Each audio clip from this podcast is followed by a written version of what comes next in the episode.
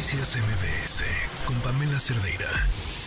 Otro tema también importantísimo. Ha sido tema esta semana. Eh, primero, el presidente habló acerca de esta intención de hablar de hacer una reforma a las pensiones sin explicar muy claramente qué hoy dio un poco más la idea, dijo que lo que buscaba era revertir la reforma de 1997 y que las personas pudieran recibir el día que se pensionaran, pues el 100% de lo que recibían mientras estaban trabajando.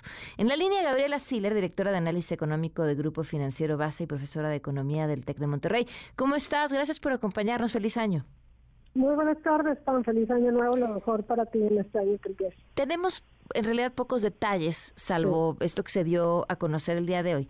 Pero creo que vendría bien eh, poder hacer un poco de historia de entrada sobre cómo estábamos antes del 97, qué pasó, cómo estamos hoy y qué puede o no pasar.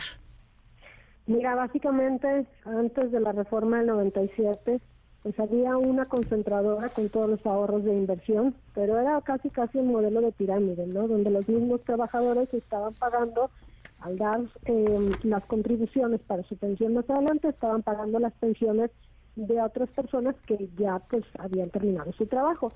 Entonces lo que se decidió es que mejor se generaran estas eh, afores, estos fondos para el retiro, en donde cada trabajador es como si tuvieras una cuenta individual, que es ahorro obligatorio, pero finalmente es un ahorro privado, y entonces en base a lo que tienes ahí es lo que vas a recibir más adelante.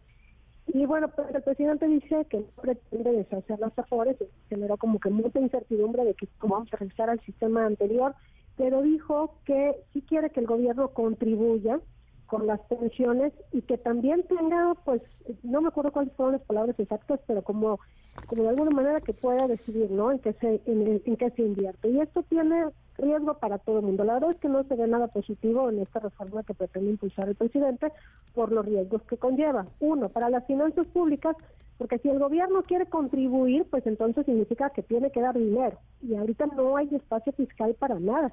Inclusive las pensiones, las contributivas y las no contributivas ya van a representar casi el 22% del gasto total en el 2024. Este es eh, un nivel muy elevado donde además pues hay una parte que se va a tener que endeudar para poder dar estas pensiones tanto las contributivas como las no contributivas. Y entonces, pues si quiere todavía contribuir más, eso implica que no va a tener espacio o no va a tener dinero para proyectos de inversión o para salud o educación, rubros en donde estamos por debajo de los estándares internacionales.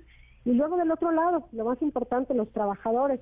Yo creo que el principal riesgo está ahí, porque si el gobierno puede decidir en qué se va a invertir este dinero, pues se va a ver tentado a quererlo meter en obras de infraestructura o en proyectos de inversión del gobierno en donde por definición el gobierno busca proyectos que tienen rentabilidad social positiva, pero una rentabilidad social no significa que tienen una rentabilidad financiera. Vaya, los trabajadores pueden terminar pagando los platos rotos o teniendo inclusive también pérdidas, lo cual afectaría lo que pueden recibir en el futuro.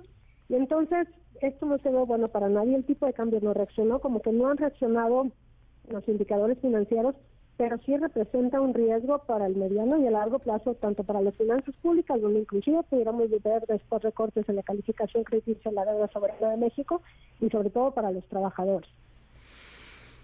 Ok, eh, bueno, pues ahora, ¿qué, ¿de qué forma sí podría conseguirse que quienes se jubilen reciban en su jubilación lo mismo que recibían cuando estaban trabajando. ¿El ahorro voluntario? Eh, sí, se tendría que hacer un ahorro voluntario en México.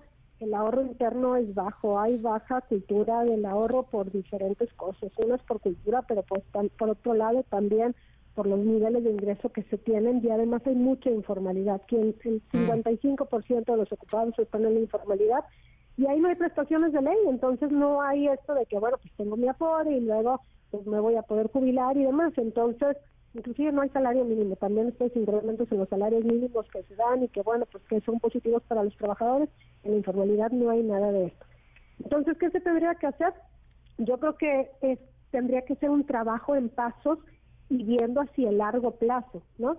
Eh, lo primero, pues obviamente es tratar de generar que haya una mayor productividad para que haya mayores salarios, no nada más, o sea, no nada más impulsando como que, bueno, vamos a generar mayores salarios, porque si se hace así, por el otro lado, pues no se generan tantos empleos y entonces ahí termina como que la cosa igual o inclusive peor para los trabajadores. Y por otro lado también incentivar de alguna manera el ahorro. Creo que para México falta mucha cultura financiera todavía, sobre todo que tiene que ver yo creo que con los bajos niveles de ingresos y con los altos niveles de informalidad laboral que tenemos. Claro, pues te agradezco muchísimo que nos hayas acompañado. Gracias a ti, un abrazo. Noticias MBS con Pamela Cerdeira.